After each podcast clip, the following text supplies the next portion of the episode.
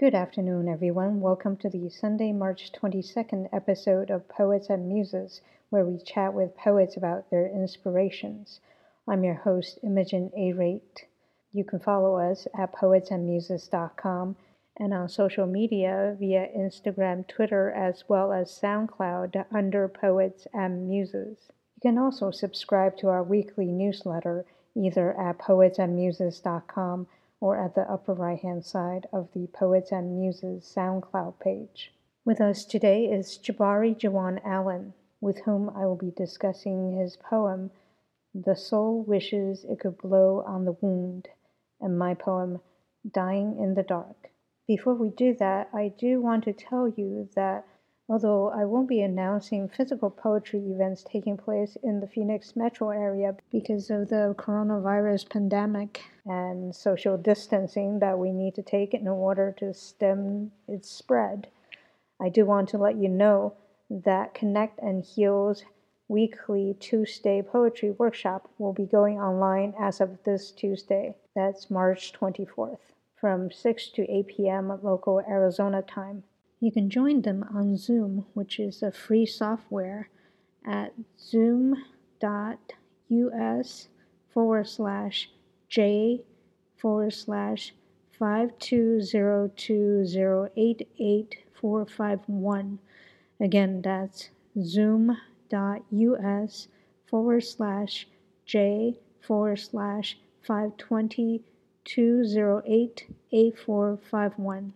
Another regular event that will be going online is Equality Arizona's monthly queer poetry salon. This month featuring Tate Walker and Julian Talamantes Burleski. This will take place from 6:30 to 8:30 p.m. on Friday, March 27th, and you can join them at zoom.us forward slash j forward slash 730 296 956. Again, that's zoom.us forward slash j forward slash 730 296 956. And now let us turn to our poet guest of the week, Jabari Jawan Allen. Hi, Jabari. Thank you very much for coming on to Poets and Muses. Hi, Imogen. Thank you so much for having me. Wonderful. Excited to be here. Yeah, me too. So you brought with you the beautiful poem, The Soul Wishes It Could Blow on the Wound. Mhm. Before we get into that, I would love for you to tell us a little bit about yourself. Yeah, okay. I'm Jabari. I am a black queer poet and uh, educator. I am initially from Chicago, Illinois, Mhm. um, but I've been here for 14 years, I think, here in Phoenix, right? Ah, okay. Meaning like Yavapai, Akimel O'odham, and Hohokamleanda, right? Which is what that really is. Right. Not just Phoenix, you know, it's Yeah. U.S. occupied land, indigenous land, really, right? Yeah. I write and I teach here in the Valley. Okay. What do you teach? Who do you teach? So yeah, I, I teach uh, cr- some creative writing classes monthly. I'm working with the Piper Center in conjunction with One in Ten. So I Mm. teach um, LGBTQ youth. Oh, okay. That's Yeah. great. Yeah. Yeah. I heard from another poet guest, Tanner Menard, Mhm. um, who works at Equality Arizona to yeah. run the queer poetry salon, Mm. that apparently per capita, is it Arizona or Phoenix? I forget. I think it's Arizona, has more LGBTQ community members than anywhere else in the country. I had no idea of Yeah. that. That's pretty beautiful to think about. I never knew that. Yeah, it's amazing, and and I noticed myself that I run into a lot, but I just thought I go to a lot of different communities. So, Mm, yeah. um, how did you get into teaching this particular community? Besides the fact that Mhm. you're a queer poet yourself, but you know, just because you're a queer poet doesn't mean you're going to end up teaching LGBTQ. Right, correct. Yeah. I'm a believer in, you know, divine timing and, you know, spiritual aspects of time. Mhm. And you know receiving knowledge that is not finite and limited and i feel like that is where my life for the most part has been heading and, Mhm. and i had you know this idea to do it Mhm. but i never really knew how when people started to recognize me here in the valley Mhm. people like felicia zamora and as someone who's new to the um, the piper center Mhm. at asu and mcdonough mcdonough i think i hope pronounced their last name right. Oh, I always get that wrong. I, I, is it is it McDonough? I, am not sure because I feel horrible because I like, uh, work closely with them. because it's O U G H at the end, and I pronounce it off and also O. But I'm not too sure because I've never met them. Yeah, So- yeah, but yeah, they're they're often at the poetry events too. So next time we can, uh, if we're all in the same place, I can introduce you to Please, them please. and ask because I usually only call them M. You know, Right, right. I work closely with with M. hmm Felicia and and M hmm uh, reached out to me to do these workshops monthly with uh, LGBT youth. In conjunction with the Pipers um, Outreach Center, which M, you know, sort of manages, Right. and um, one in ten, and I accepted clearly. Now I'm teaching at a different, you know, location, Great. and teaching is such a weird term, right? Mhm. Because I don't necessarily teach because this is their space, you know, their space, their rules. Right. They come here, um, you know, for more than just to be taught at. You know, they get that at school. I don't want to do that. You know, I Right. I want to create new possibilities, new curiosities, new wonders, right? Right. and have them explore, you know, themselves in that aspect. And I think poetry, especially lyric poetry, can help them in that sense. Right, right. And I think especially people who are in the marginalized Mhm. community, for them to see someone who reflects some of their characteristics, it's Mhm. very helpful to make them feel less alone. Yeah, So yeah. yeah, I'm so glad you're doing this. Thank you. Yeah, I'm excited and, and honored. Um, I thank God for my ability to do it as well, Yeah. and that I was chosen, you know, Yeah. to do it. So Exactly. I'm, I'm really excited about that. Cool. And now going back to your poetry though, when did you start writing poetry and how did you come about doing that?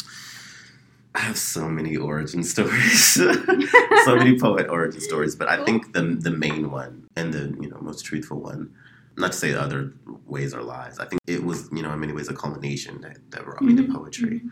or um, that brought poetry to me. Right? Right. I think the main one though is that when I was very young, I want to say 11 or 12 years old, Mhm. um, when my brother moved out the house, he left behind uh, Tupac's greatest hits album Right. and I listened to that, and it was, it enthralled me, Mhm. um, and it moved me because it was talking about real. Is this a family like? No, no, you can Okay. say whatever you want. shit. It talked about real shit, like um, you know, like and Tupac was such a very complicated figure for me, right? Mm, because he moves in so many cultures, right? But also Mhm. his upbringing was, was very fascinating to me as well. Like the fact that he was raised by Black Panthers, right? And his, you Mm. know, his godmother is Assata Shakur, right? oh. And how, you know, revolutionary this this this Mhm. young black man was raised. Mhm, And like the transition and, and how he presented himself to the public eye, right? mhm. And, and also the fact that he comes from this artsy background, like he used to dance with, you know, Oh. at a at a um at an art school, you know, like he used to do ballet and you know, so it's it's really fascinating to learn the origins of someone like Tupac. Um, And I need to find to- out more. I don't. I Yeah. really don't know much about him. yeah, I'll yeah, I'll definitely put you on. Please. but um, Yeah. yeah. it's it, he, him as a figure is really he really compels me. Mhm, But also the relationship he has to poetry, right? The fact that he kept this journal or many journals rather Right. for you know uh, throughout the duration of his life for the most part. Right. Um, he was a poet. and he was a poet in many ways, and he called himself a poet, and he wrote Mhm. poetry, right? Mhm. A different kind of poetry that we are used to seeing today, right? Mm. But I still believe that you know Tupac was a poet nonetheless, especially in his raps, right? And Mhm. you know he's rapping about real shit, like you know Brenda had a baby, you know, Mhm. and and all these other you know stories that he told lyrically, which is something that really inspired me and encouraged me. It didn't lead me to poetry until a little bit later, right? Mhm. But it definitely encouraged me to play sonically with words Mm. and you know to have that autonomy to actually that autonomy that access to actually play with sound and words you know Yeah. i owe tupac and hoop and and, and hip-hop in general for my education in regards to you know sound and you Mhm. know oral culture right Mhm, mhm. but yeah I, I think that's one story i can tell right Mhm. about how I, how I began to write poems for the page was through reading poets like Langston Hughes and Rita Dove. And Mm. Rita Dove in particular is the first contemporary poet that like let me know that I could do it. You know, I could Okay. be a writer in the field of writing and write poetry, and it'd be published and people can read it, right? Right. So yeah, I, I owe a lot to those those three in terms of my formation. Yeah. But some might even argue, like my mother probably might argue that it starts even you know before that. Right. so yeah, know. it's yeah, you you, I, you never know, and I do feel as though it does have its roots and its origin in my childhood somehow, but Mhm. you know I don't really. You know, what, what consciously made me want to write poems for the page was you know Rita Dove and Lex Yeah. You're one of a few poets now who's told me of the Tupac inspiration. Mhm. Yeah, Yeah, and I went to listen to some of his raps, yeah, and it's always hard for me when I'm listening to music or songs to pick up the lyrics. yeah. I have to yeah, sit with yeah. the lyrics. Yeah, Yeah. and I, I think that's such a, a privilege of being, even though it's a listener, I'm still going to call it a reader, right? Right. It's that's the privilege of being a reader now. The fact that you can look up these lyrics of these songs. Yeah. You know, like back in the day, you had to you had to look at like, and you were thankful, notes. of, right? You, were, you had to look at the liner notes of the album, right? If they even you know included them or put the lyrics in there, right? right. So yeah, but being a reader now is such a a privilege uh, Mhm. in that sense that you can look up these lyrics and decipher them and spend time with them. We have computers on our hands. yeah. I mean, it's wonderful. I I love the positive aspects of this technology. Yeah, yeah, And there's so much knowledge that's just so accessible to yeah, us. You know, yeah. it's, it's really wonderful. And I'm and I'm grateful f- for that because I I do believe that I am an autodidact, right? I am someone who Mhm. very much so has taught himself the craft, right? Mm. So I don't know where I would be without the internet. I mean, if I was born in a different time, surely I probably would have d- depended on literal books and you know texts. Right, right, right. I am so grateful for the internet for teaching me so many things about Mhm. you know the craft and the art and hmm you know the appreciation one should have for poetry. Oh yeah, yeah. If you don't mind reading your poem for us, then we can get into it. Yeah. The soul wishes it could blow on the wound. This poem appeared in VQR. Prelude. His teeth are lilies bursting from asphalt, white, many petaled opulences. Amid danger, there is also beauty. When he whips me with the riding crop of his tongue, I curl into the earth's first question to desire what exactly? He has nothing to offer but kisses and semen, cold enamorado of my nights, he wets flesh, thrashes above me like a black bow. As iron sharpens iron, he sharpens me. The first time I barely had the luxury of screaming, so I submitted, like any good catamite. At my master's thrust, I was hinged to hush. First offering. Like any good catamite, I was hinged to hush. My whole arose in halo. I flickered a month of blood. And what is this masochism that I keep coming back and coming back for more, no less? The answer, simple, to enter the wild void of seismic desire while still wanting us to arrive at an answer together. Second offering. I want us to arrive at an answer together. When he moans like a lilting contralto, I want to be taken up there with him. My ass in the air wet with deception, thus his ceaseless pivot, this other tongue of his which offers me no mercy, felled lark that I am, my plumage disheveled here, and his cage reeking of pre-cum and loud, there is an ecstasy I still can't seem to reach. Third offering. And so there is an ecstasy I can't reach, and sleep he sinks lilies into me, my body his placeholder for grief. I am struck songlit in aviary. He hit me and it felt like a kiss. I spit a swarm of blood phlegm on a rosewood stump. It leaks like rubies down the land side of his Christ. The hole in my face is a burning bush, a lush thicket of common sex. Envoy. I dig deep into the soil's sex. I draw out a black earth tongue. Like tenebrous ice, it dissolves, a mercy and so a quickening. Thank you. Oh. it's one thing to read it on the page and then hearing it Mm, adds another dimension to it. mm. And you probably know this already. You have a, a beautiful voice. Thank you. Thank you. yeah. I need to Um, capitalize off of it. you should. You should do some I'm joking work. because you know capitalism is awful, but we do what we can to survive in this, Well, this structure. we are made of matter, and we Yeah. do have to feed it and Yeah, house it, yeah, and so you know. I'm, yeah, I'm, I'm gonna look into it. Um, really am gonna look into voice work and whatnot. You you should. You really have a beautiful voice. Thank you. and the way you. that you emoted the poem, Mm, thank you. it really brings it to life. Thank you.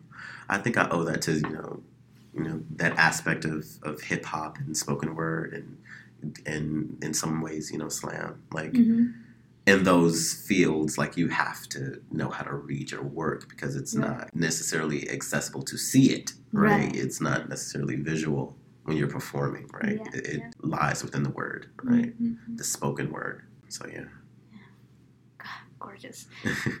So tell us about the origin of the poem. Yeah, so I what I you know was sort of vacillating upon like is whether or not I should have read the note before or after, but I forgot that we were actually going to discuss the poem. but um, you know, the, as a note um, and as a you know citational practice, uh, it's important for me to mention that you know the, the title of the poem, "The Soul Wishes It Could Blow on the Wound," is from Gabriel D'Annunzio's Notturno, Mhm. um, which was uh, originally uh, written in Italian and translated to the English by Stephen Sartarelli. Mhm. And the poem also borrows and alters a phrase from Eduardo C. Corral's Art Completion, Oil on Wood, uh, Mhm. Tino Rodriguez, 1999. So I, I think that poem came from reading in more sense than one. Like I had to feel, right, to, to Mhm. write this poem. And, Yeah. and, and it seemed as though I hadn't really felt anything in a while Mhm. until I wrote this poem, right? Yeah. And I was, you know, thinking through some things. I was thinking about, you know, lust, desire, you know, and, and how that looks for, you know, the black queer person, right? Mhm. In particular, the black queer bottom, right? Mm. Um, so I was, I was thinking through things like that, but I was also reading these texts, right? I was rereading Eduardo C. Corral's um, "Slow Lightning," and I was reading Stephen Sartarelli's translation of um, Gabriel D'Annunzio, not necessarily attempting to arrive at this this moment on the page with with this particular poem Mhm. but like just that curiosity and wonder to want more from something right and Right. reading grants me that Right. and this poem in particular i think um, implements reading in that way right Mm. and this idea of tradition right Mhm. like i come from poets before me who talk about these same subjects Mhm. and i'm thinking of black you know gay male writers in particular like essex hemphill you know Assotto Saint melvin dixon Mhm. you know, like and, and working and, and navigating that tradition of um, how they, you know, deal with lyric. Right. But yeah, mainly in, in terms of content, what really brought me to this moment was trying to unravel and and really trying to pinpoint, you know, where in my life and, and in how and in what ways does desire end up wounding us a lot of the times, Right. uh, and and how much of that wounding have we allowed for the simple fact that we might find pleasure in it, you know Right. almost you know and it's very much so a masochistic poem Yes, it's it's a yes, masochist poem um Yeah. so yeah i think that's where for the most part the poem came from Yeah. oh and oh and actually creating i guess i should say that this poem started out like in terms of form right Right. the the poem started out as a sonnet Mm. um, and I, I just because I hadn't written in so long, I was like, okay, I need to write something. Okay, it's a sonnet, fourteen lines, ten syllables each. You know, not really, you know, focusing and honing in on you know staunch traditions of the sonnet, right? Like, oh, I'm not gonna write in meter, Mm. uh, but I, I chose you know fourteen lines, ten syllables each line, you know, to Mm. sort of generate, help me generate something. Mhm. And that you know, and the poem kind of came from that, right? Yeah. It, it, that form gave me a container to Mhm. to voice my my thoughts, my wonders, my possibilities, right, and my many iterations of myself, right. Right. And I realized that the sonnet wasn't enough, right. I was like, oh, I need to turn this into a crown somehow, Mm. but I didn't turn it into a a and it and the the poem didn't lead me to turn it into a traditional sonnet crown, right. Mm. It led me to queer the crown Mm. it led me to blacken the crown right like it, it to you know do these swerves and, and pivots in the in the formal structure of the of the poem itself um, so that's why you get the feeling of a sonnet crown but you don't necessarily get the look of it on the page Right.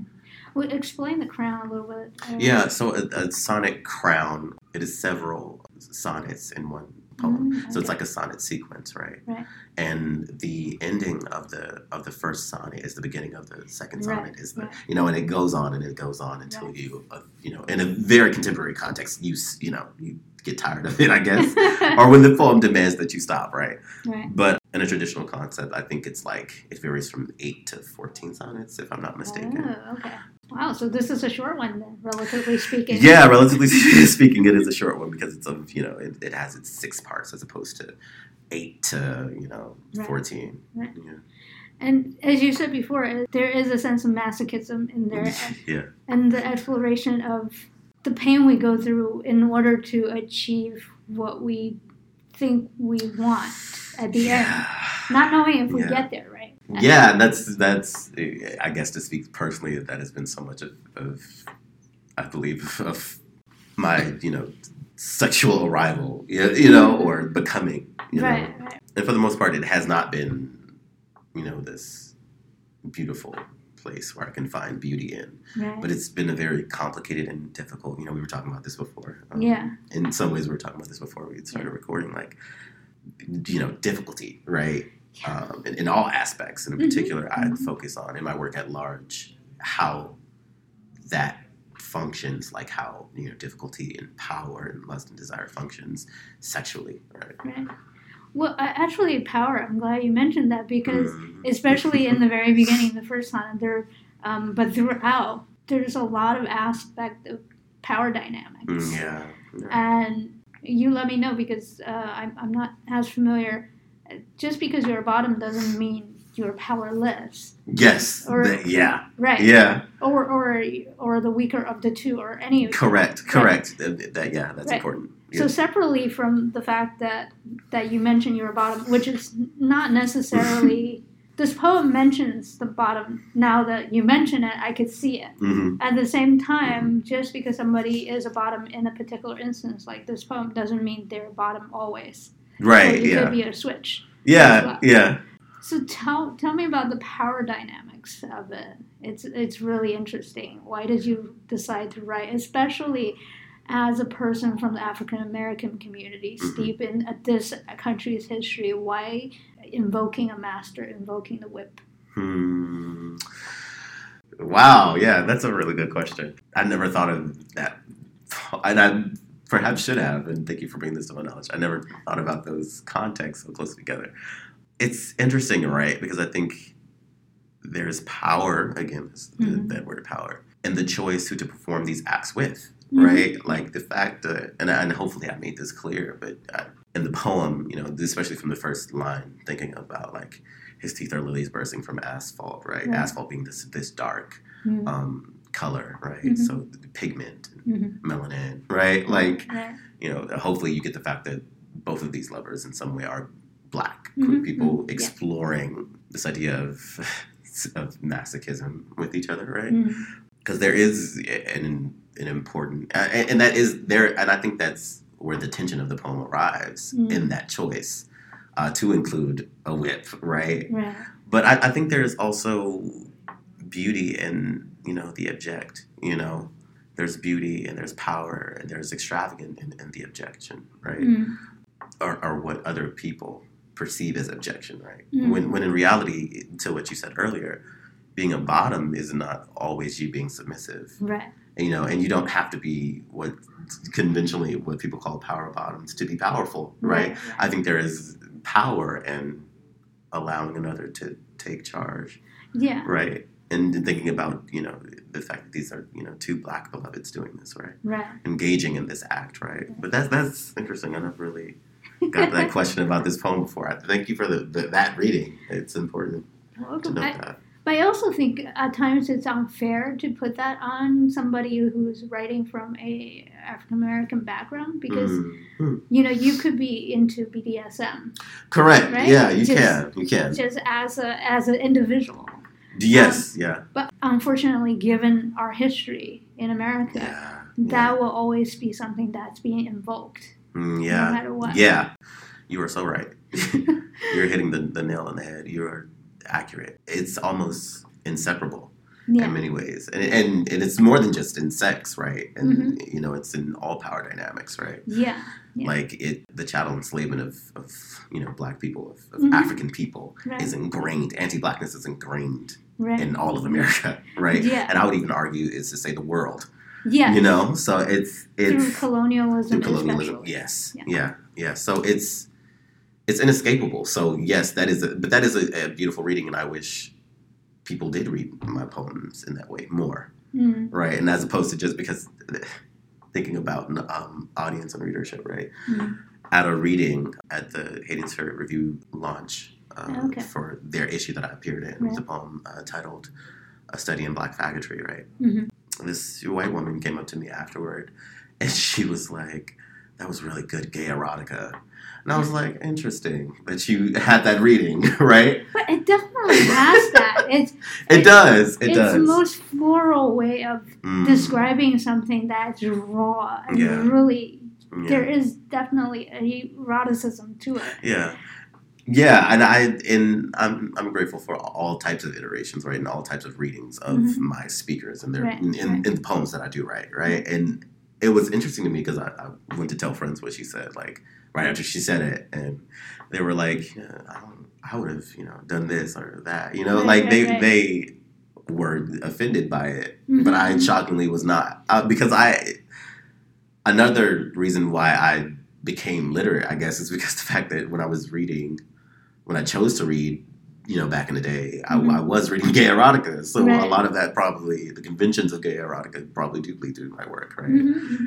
But I think that's an even more in, in- important reading, right? The fact that this poem harkens back in, in some ways to Mhm. the, the issue, right, of Right. of you know slavery, the fact that a, a whip was involved, and the fact now in a very contemporary context, a whip is involved in this poem. Yeah. There is an incredible tension there, and I value that reading over something like you know a gay erotica. I still welcome all types of readings, right? Right. but right. that is a, a, a more important question to me to answer Thank you. my poems, and I wish people ask more questions like that. Well, the poem itself brings out some of these questions because it's very Yeah. layered. Hmm. Like I said, throughout there is a power dynamic, but nothing as Yeah.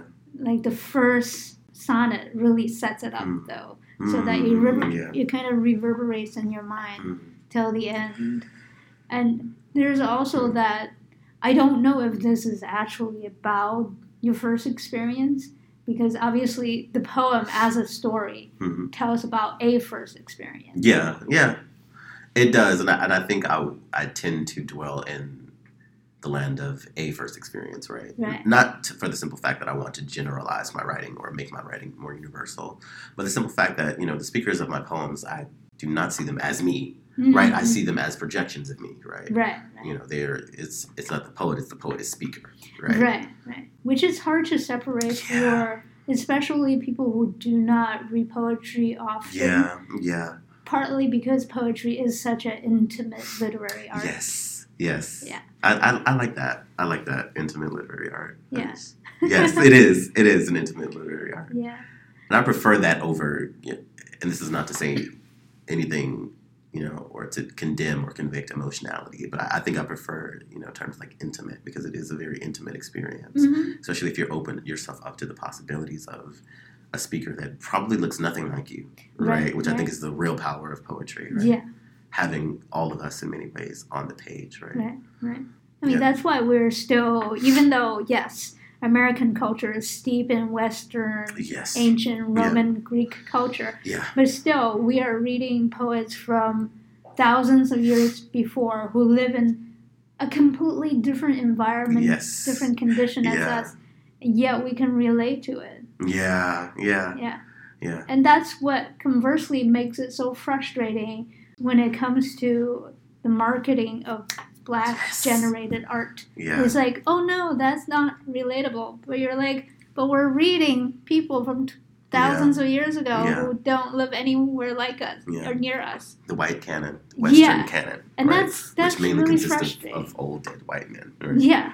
And obviously, it's not that they're not good. Obviously, Correct, they're yeah. good. That's why we resonate with them. Yeah. But if we can resonate with them, why can't we resonate with our contemporaries Yeah. from a different Yeah. community? Right. Uh, And I think it's- important to also face the fact that even then there were other people writing. you know what I mean? Yeah. There yeah. were, you know, besides these white people, right? Right. You know, and the were- Greeks recognized that. Yeah, yeah, You know, the Yeah. Greeks traded widely. They, were- they were a world power, power like we are now. yeah, So yeah, they're very familiar, and there isn't that racial divide as we have now. I mean, there was definitely racism back then Yeah, too, but yeah. it's a different form. It's not as Mm, in a way ingrained, codified. Mm, It's more like a xenophobia mm. than Hmm. racism, Hmm.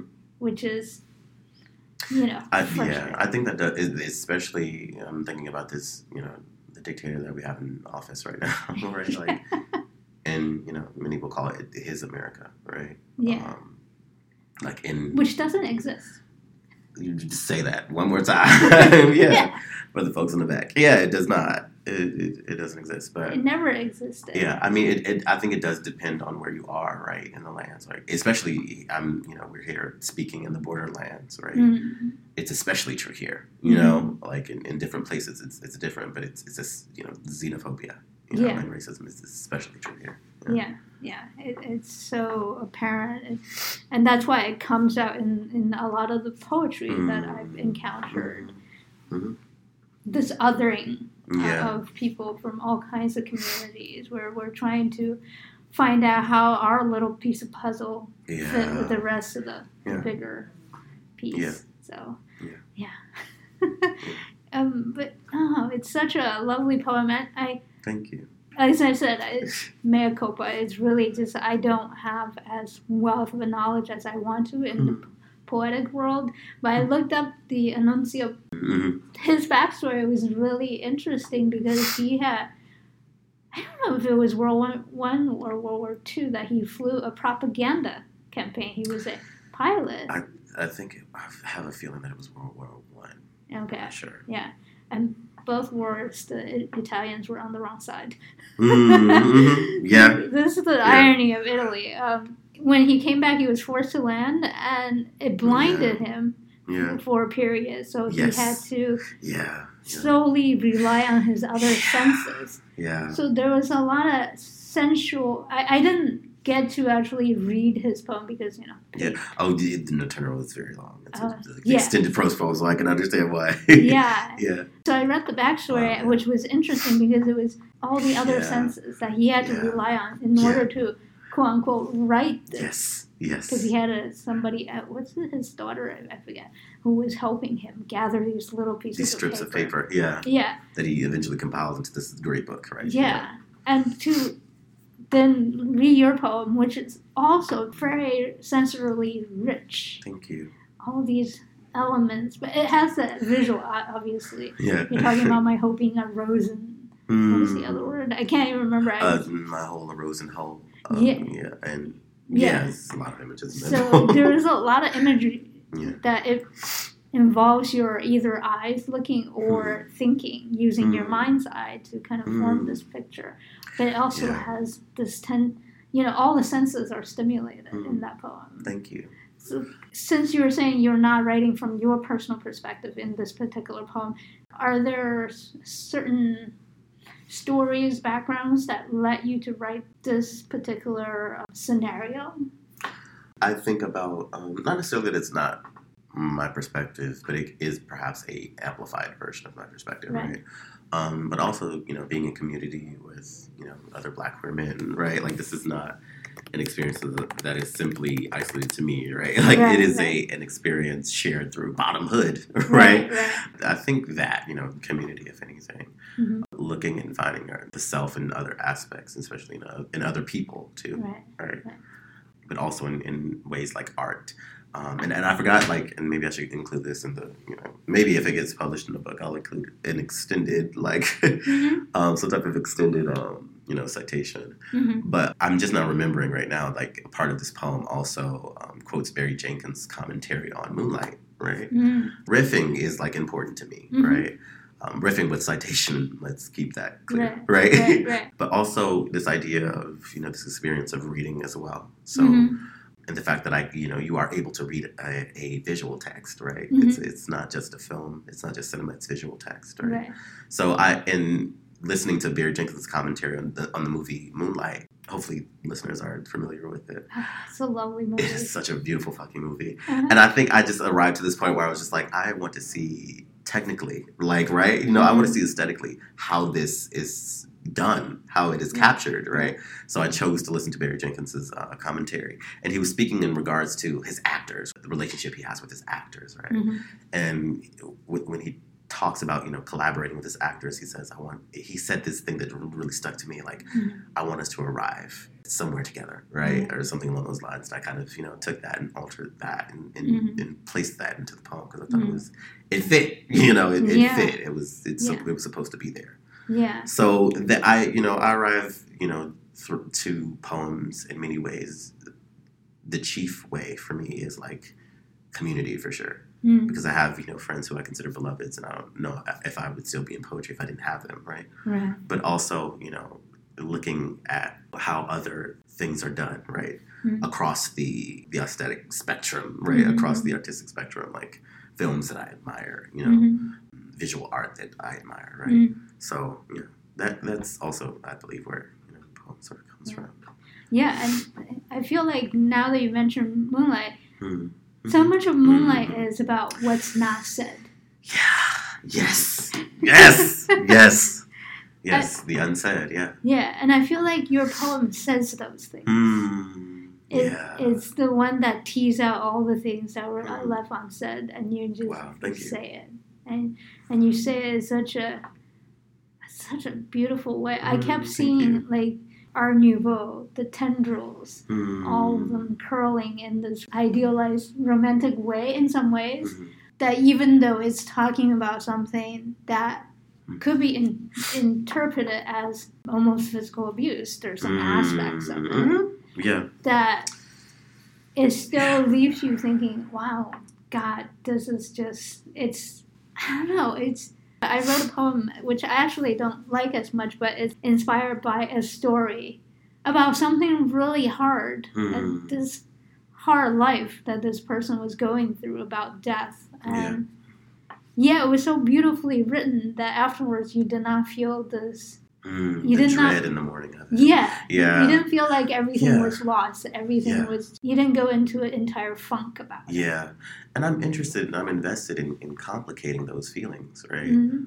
and, and making that difficult because a lot of the time and and I, I guess I'm gonna borrow from Natalie Mhm. Diaz's bag like grief can exist alongside ecstasy and sometimes Yes. one can even confuse the two for Yeah, the same thing Yeah. right and I, I and I think that's that's probably where I was going with this poem yeah. I mean, that's what BDSM is all about. right right yeah yeah so, and to be frank it's not necessarily a culture that I see myself moving into mhm. uh, in particular probably not with someone I do not trust right, right. um, what you, you can never do that because you're exposing yourself to so much risk. Right. Yeah. Yeah. Yeah. One would argue too much risk, but just just Yeah. amount of just the right amount of risk is okay. Yeah. yeah. But yeah, too much risk it's risky. yeah, it's It, yeah. It's dangerous. It is. Yeah. It, Yeah. it is pretty dangerous. So I. I think you know, and, and for the most part, I I do think of myself as someone who's like hella vanilla. Like for the most part, you know, I'm I'm interested more in like. Damn, I'm going deep. I'm interested more in like making love as opposed to you know what I mean, like the the strictly carnal aspect of Mhm. you know or animalistic aspect of sex, right? Right. But I'm interested in like how sex in some ways complicates, and I keep saying this word complicates, and sort of accentuates us as human beings, Mhm, right? mhm. And how those choices are um, intended to make us in the world. You know what I mean? How these encounters shape us, right? Right. Well, it's so central not only to just the attainment of pleasure, Mm. but also Mhm. attainment of existence. Mm. And because Hmm. those two are Hmm. they're separable, obviously. Right. Yeah. Yeah. Yeah. But because it's the same act that results in two things, Yeah. and sometimes the same time, sometimes not. Yeah. Yeah. That is often confused and Yeah. mixed up together. Yeah.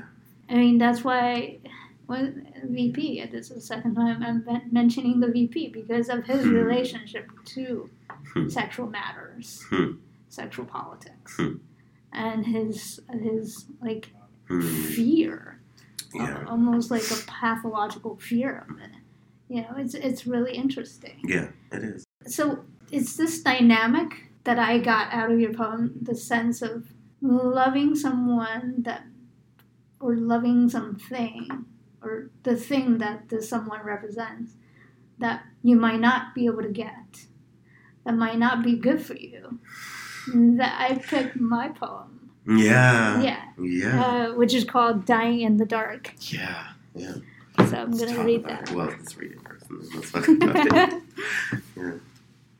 She never looked as pretty as in the brochures. Her gloss cracked on closer examination. But we loved her for her ideals, for the possibilities she promised. Still, when her hands fell, they fell on us, who didn't appear in her dreams or were feared as nightmares. When her arms tired of carrying the light, shadows crawled to erode its sheen, and darkness expanded to consume, unabated, all regardless of lateral lean. Burying us deeper beneath the reach of the philosophy she claimed to believe, our voices never allowed to fully flourish, grew raspy from competing demands for justice. As she slumped exhausted, legs weakened from atrophy, our cries muffled under the weight of her fallen pleated skirt, pulled loose by naked ambitions for a false supremacy. Wow. What do you want to say about your poem? Well, when I first read your poems, Mm. it took a few passes for me to gain a better understanding, partly because I've not been sleeping well, as you know. I, yeah. Yeah. I'm aware. So I was like totally in a fog. Yeah. I guess my poem didn't help, huh? no, no, it was wonderful. It just it needed more attention and more um, Mm, yeah. like mental capacity than I could I- give it at the moment. Yeah, I So. It took me a while. In the meantime, this impeachment trial was going on, yeah. and Yeah. the night or the night before, I forget, that I sent you the poem was when they voted not to include any witnesses. And I remember a line from, weirdly enough, Washington Post uses this tagline, which is "Democracy dies in the dark." or in the Mm. darkness, I can't remember. So I was looking it up, and I happened to have found this uh, article from Detroit Metro News that was from last year, I think April, Mhm. and it was about Judge Damon Keith, Mm, mm. who had just died. Uh, well, in April. Mhm. But I ran into this article and I thought it was like so apropos because he coined the phrase uh, in this modern age democracy dies in the dark. Mm. Mm. And I posted that as a, as a Twitter because I felt like it was so apropos of the moment. Yeah. His death, as well as what he was talking about democracy dying. Right. And then I always think of the Statue of Liberty. Well, I grew up in New York, so Mm. I've never been in her or on her.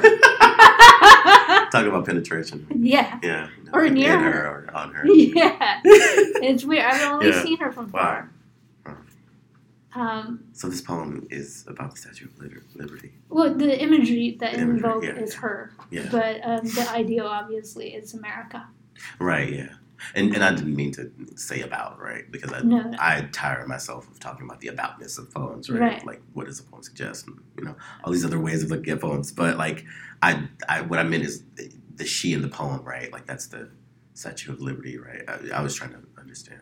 Yeah, well, the image I have in my mind, and I feel like the image that many people associate with America is her, is right. the Correct. statue. Yeah. Um, Yeah. The larger she is, even in this poem, when I say she is both, Mm. is the image that the Statue of Liberty invokes right. in terms right, of right. Americana. Mm. And so Mm. I guess she could be, uh, if I wanted to pinpoint it to something or someone, it would be Americana. Right. Right. So Right. I yeah, I can I can see that. My initial reading of the poem, I, I thought it was you know a mother, right? mm, The she, and I thought the the we in the poem, you know, was the mother's children. mhm. That's what I, I assumed. I, I glimpsed. Or, it has that aspect, yeah, definitely. yeah, Yeah.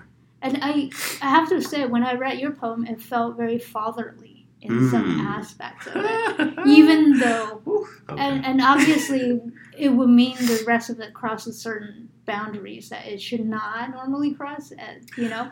But I feel like there was a lot of boundary crossing in that particular poem as well. Not in terms of the LGBTQ aspect, but the Right. the aspect where you were talking about the first sonnet, where you were talking about how there's beauty in Yeah, amid danger, there is also beauty. yeah. Yeah. So and because there were a few things that made me feel like something about this relationship that might not be a normal Mm, uh, LGBTQ relationship, yeah. and not even a SBDSM relationship, Right. but something was crossing certain boundaries because you talked about physical Yeah. abuse. You invoked that a little bit.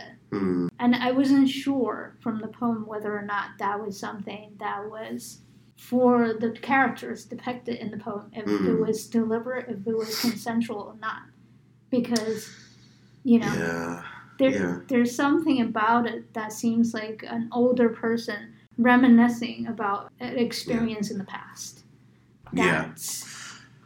So it, it's That's thank you for that. You you are continuing to like thrill me with your reading of the poem. Um, but yeah, even though like I, I can I can definitely see that like that that daddy aspect of the of the poem Mhm. like and you know it, it, it probably is some personal things bleeding through because I do have a complicated relationship with my father right Mm.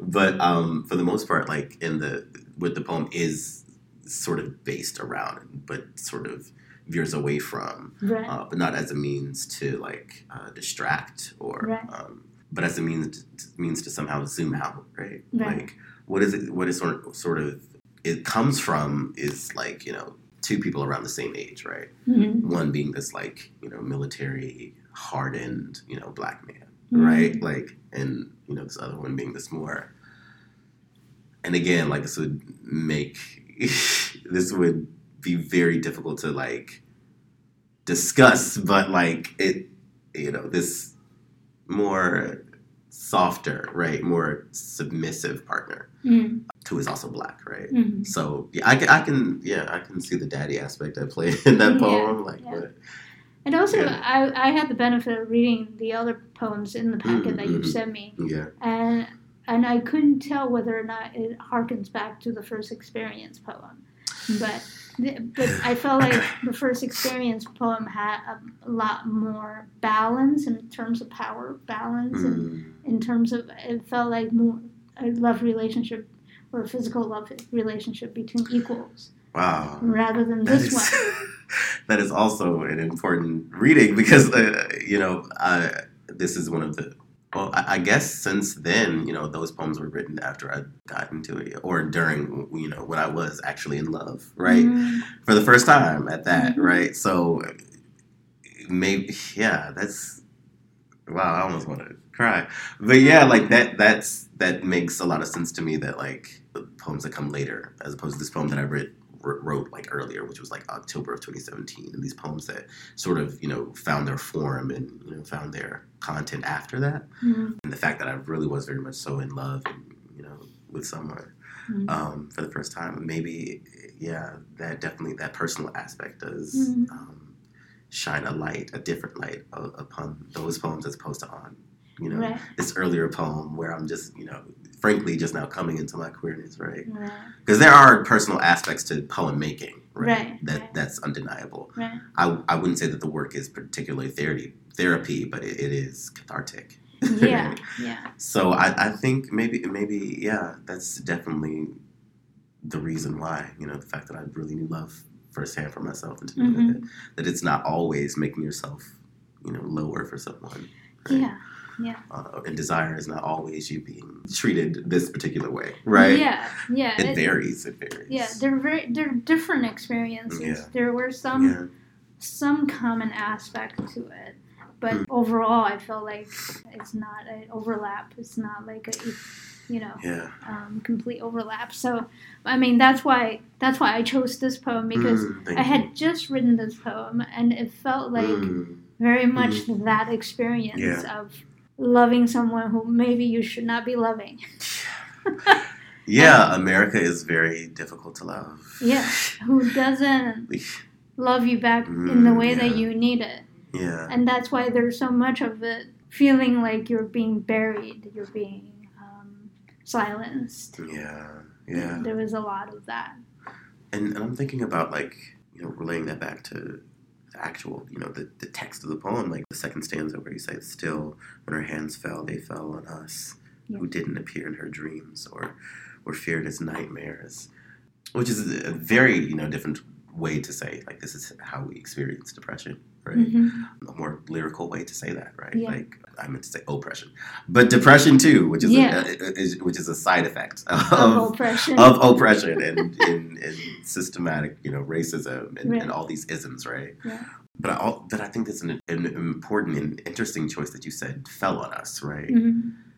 As opposed to, you know, that there was no harsh action there. There's, it, it fell on us. It didn't, it didn't uh, punch us. It didn't pummel us, right? We didn't necessarily crumble beneath its weight. That's not in the poem itself, right? Yeah. You, you chose to say it, that it fell on us, which I think is a very fascinating choice. Yeah, it was not as um, action oriented. Right. It, was, it was not as deliberate, I would say. Mhm. even though falling is still can be a deliberate action. But I Mm, feel true, like true.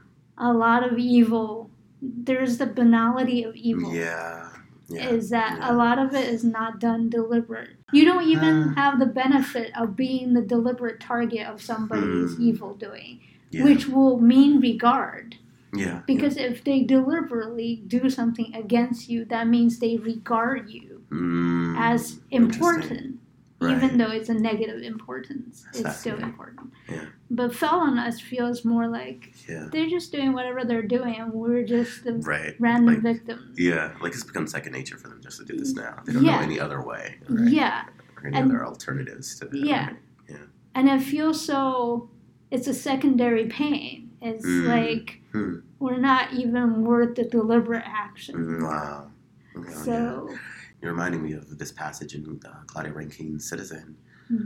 At this talk with Judith Butler, she mentions um, the fact that you know racism has to do with all the ways that you are um, present. I, I believe all the Hmm. ways that you are here in front of my face, right? yeah, You, you got me thinking about that, and I need to find that particular passage in order to quote it like Mhm, it, how it should be. But like it's yeah, it's it's interesting how in some ways they you know that they right you Mhm. know they TM right mhm. like choose to um, disregard you and regard you in this in the same type of way. Right. Like it, it is it's somehow it's both somehow. Yeah, because the systemic aspect is very impersonal. It's just because we belong to certain Wow. communities. Interesting. Therefore, Yeah. it's almost like a large machine sweeping us away. Mm, You know, it, it's been so ingrained in the system that is done automatically without reflection.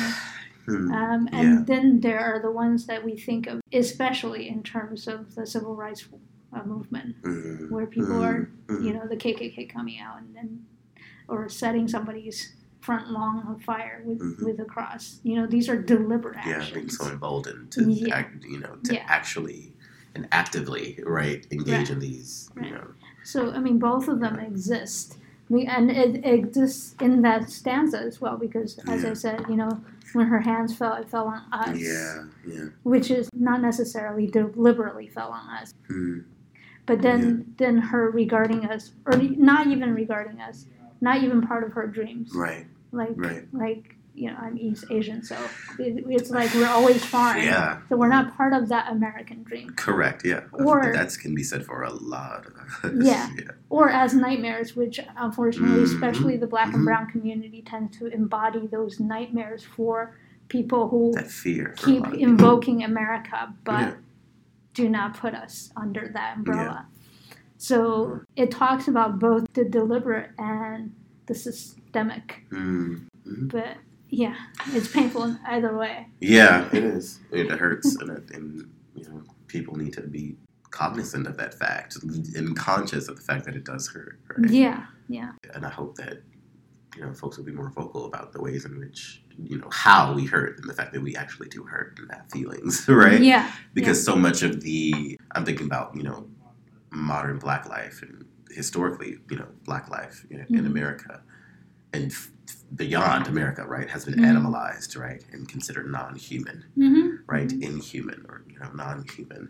Um, so in many ways, they don't think that we can you know, Mhm. feel as a as a regular human should feel or ought to feel, right? Right, right. Um, because our bodies are simply, you know, you know, cargo. They're simply vessels. They're simply, you know, Mm. we're the buck. We're the, you know. So yeah, it's yeah, Yeah.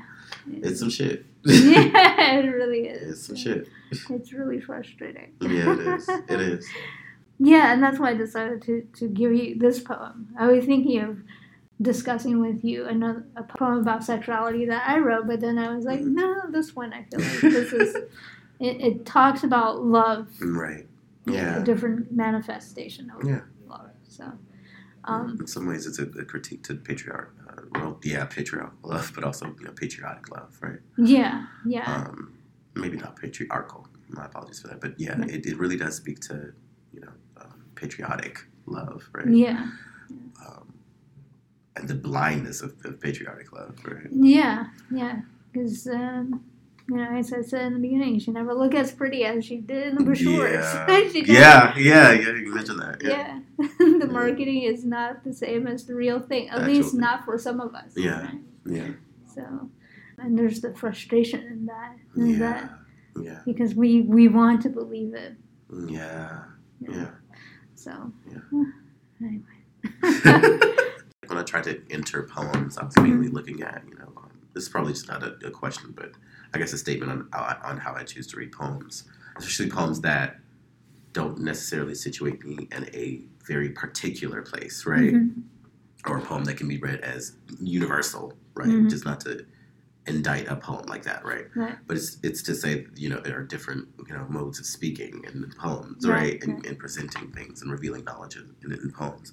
And one of the things I mainly look at, and I think I was taught this by um, a teacher of mine for a brief time, Greg Pardlo, um, who talked, who you know really tried to pound into my he- uh, our heads in that workshop, you know, the, the aspects of lyric, narrative, and dramatic. Mm. And I noticed that this was a narrative poem, but with lyric strategies Mm. because of the um, what's what some may call abstractions in the poem, right? Mhm. And I, and I was really trying to situate myself, and this is why I guess I was trying to arrive at this place where like, oh, okay, this is this this she is a mother, Mm. and this we is you know perhaps the mother's children. Mhm, um, mhm. There perhaps is some type of uh, way of um, the speaker um, implementing themselves in, in that we somehow, right? Mhm, mhm. so it could be you know third person singular right in Right, some way which led me to believe like oh what if this speaker is hiding from something you know Mhm. i think that's how i enter into poems but i also look at form wise what it's doing Mm. and i think what, one of the things i neglected when talking about my own poem was like the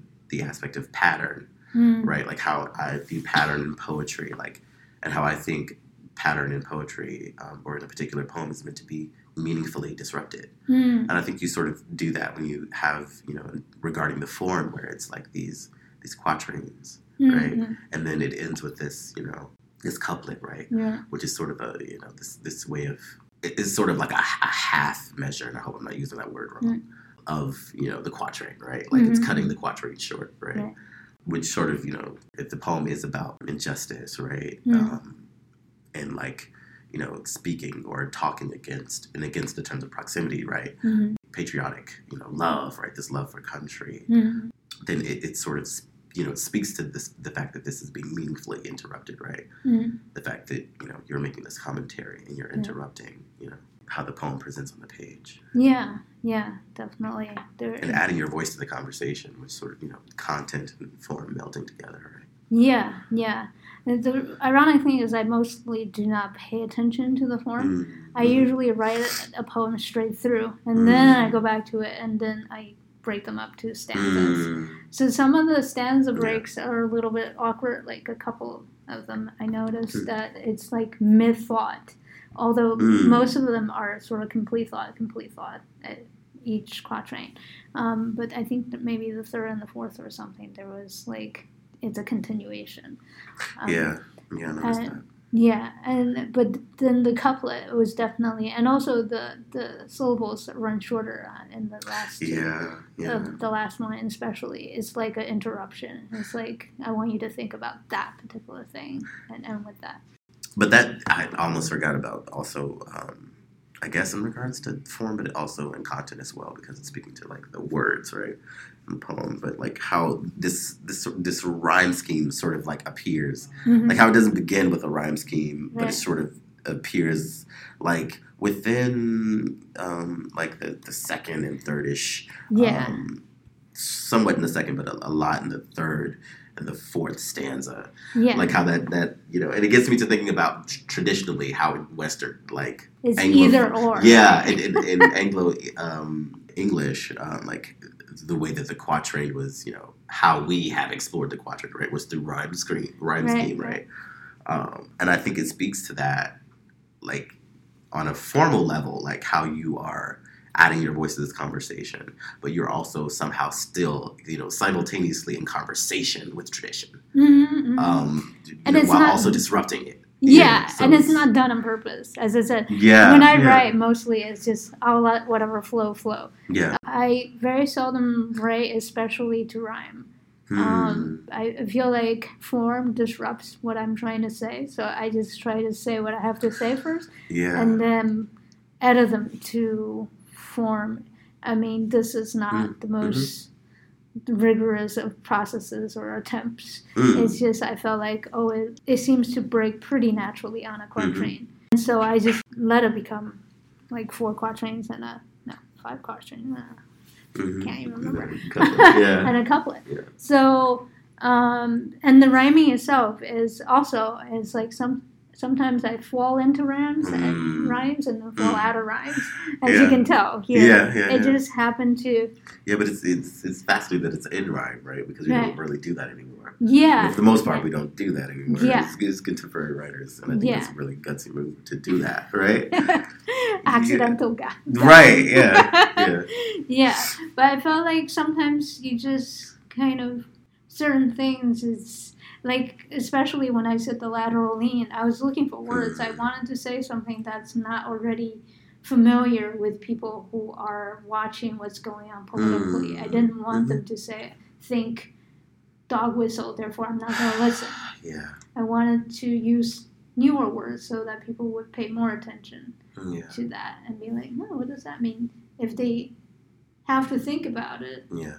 then they're already open to thinking. Yeah. Yeah. So yeah, Yeah. so there's that.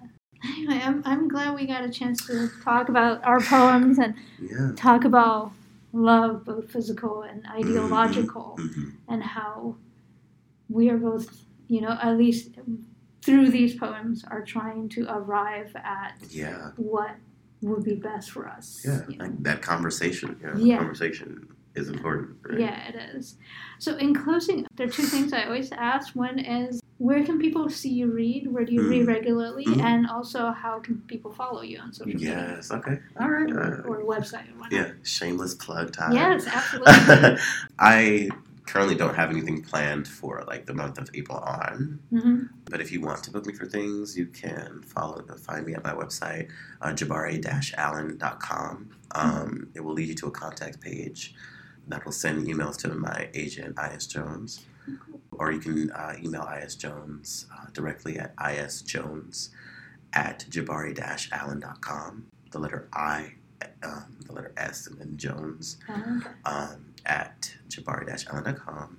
You can also follow me on Twitter and Instagram um, at Tenor and Vehicle, T E N O R A N D V E H I C L E. You can reach me at Facebook. if I know you, then I'm more than likely I will accept you, but you can also follow me there. Yeah. I'm gonna I'm gonna try to be better at posting things publicly about readings that I'll be reading at and whatnot. But yeah, for the most part, you know, book me, um, and we'll Oh, see. what's the Facebook? Is it the same thing? Um, it's uh, you can you can type in Jabari Jawan Allen, okay. um, and you can follow my page um, and get updates there okay. Of all the platforms. I'm mainly on Twitter, so mainly my Twitter is probably where you can reach me. Um, Cool. But yeah, book me, pay me. Yes. we I, I think we need to pay artists a lot more. Mhm. Um, Our reflection of our value system through uh, monetary rewards is really Yeah. weirdly whacked, Yeah, out I mean, of whack, yeah, of exposure exposure is great, but it doesn't pique me. Yeah, yeah. Um, it doesn't. You know. and we're made of matter, as we did in the right, yeah, yeah. So, I matter. Yeah. yeah. My pockets matter. Thank you very much. I really appreciate this talk. Thank you for having me. I'm so excited that we were able to do this. Thank you so much. And thank you for reading your work and your words and everything, your energy. Just thank, you. Thank you. Yeah. While we're going through extraordinary times globally, I hope you will still find the time to listen to our podcast. You can follow us at poetsandmuses.com and on Instagram, Twitter, as well as SoundCloud under Poets and Muses. You can also subscribe to our weekly newsletter either at poetsandmuses.com or at the upper right hand side of the Poets and Muses SoundCloud page. I'm your host, Imogen Arate. I hope you have a healthy week. Take care of yourselves and your loved ones, and please support your community. And I look forward to bringing you another episode next Sunday.